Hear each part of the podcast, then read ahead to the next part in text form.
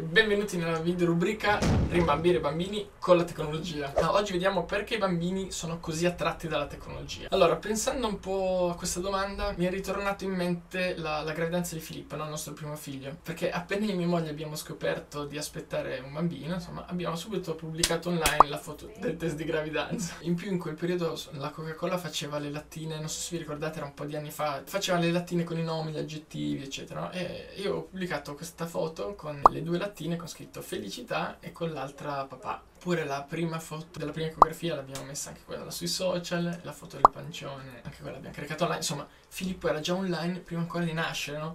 Per, peraltro perdeva anche un sacco di like. Nella mia piccola esperienza con i miei figli ho visto che ci sono due ragioni principali per cui i nostri figli sono così attratti dalla tecnologia, no? Che che per me sono state proprio lampanti. La prima è che la loro identità digitale nasce prima ancora che di loro, appunto perché la mamma pubblica online le foto del pancione, dell'ecografia, o il papà come in questo caso, per... poi anche mia moglie qualcosina l'ha pubblicato. E poi perché, vabbè, i bambini sentono tutto, no? Quando sono nel grembo materno spesso ce lo ricordano anche i corsi preparto, tutte queste cose qua, no? Di parlare ai figli, di fargli vedere la luce, no? Che si sposta, eccetera.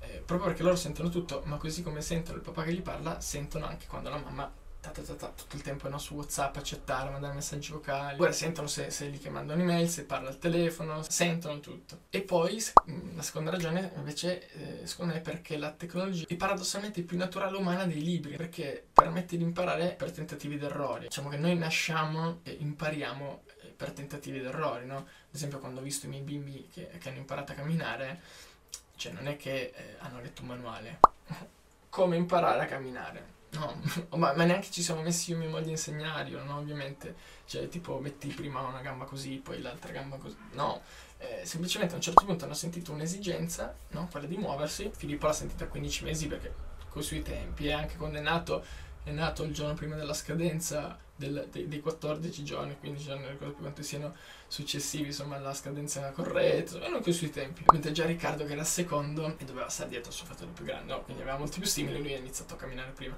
Quindi insomma, a un certo punto sentono l'esigenza, quella di muoversi, e iniziano a fare dei tentativi, no? Per tentativi ed errori, piano piano imparano a camminare, cadono un sacco di volte, si rialzano e insomma riprovano e cominciano. Immagino insomma che per i tuoi figli sia stato più o meno analogo. La tecnologia Mm, ci permette di mantenere questo approccio. Prima volta che tu hai preso in mano il tuo smartphone, ti sarei messo lì, avrai schiacciato due bottoni e, e piano piano insomma avrai imparato a usarlo, no? Poi magari intanto sbagliavi, tornavi indietro e per tentativi ed errori hai imparato ad usarlo, no? I nostri figli peraltro fanno così molto bene, anche perché non sapendo leggere. Magari c'è chi ha usato il, il manuale di istruzioni, ma se l'hai usato sei veramente vecchio, cioè il mondo analogico ti ha, ti ha forgiato.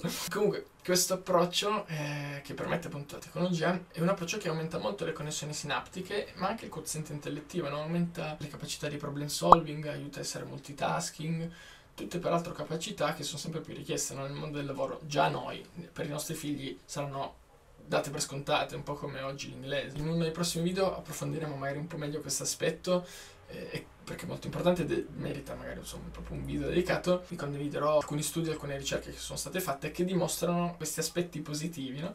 E poi invece vedremo anche quali aspetti più negativi succedono, soprattutto quando si è sottoposti ad un uso, chiamiamolo intensivo, comunque ad un abuso di tecnologia.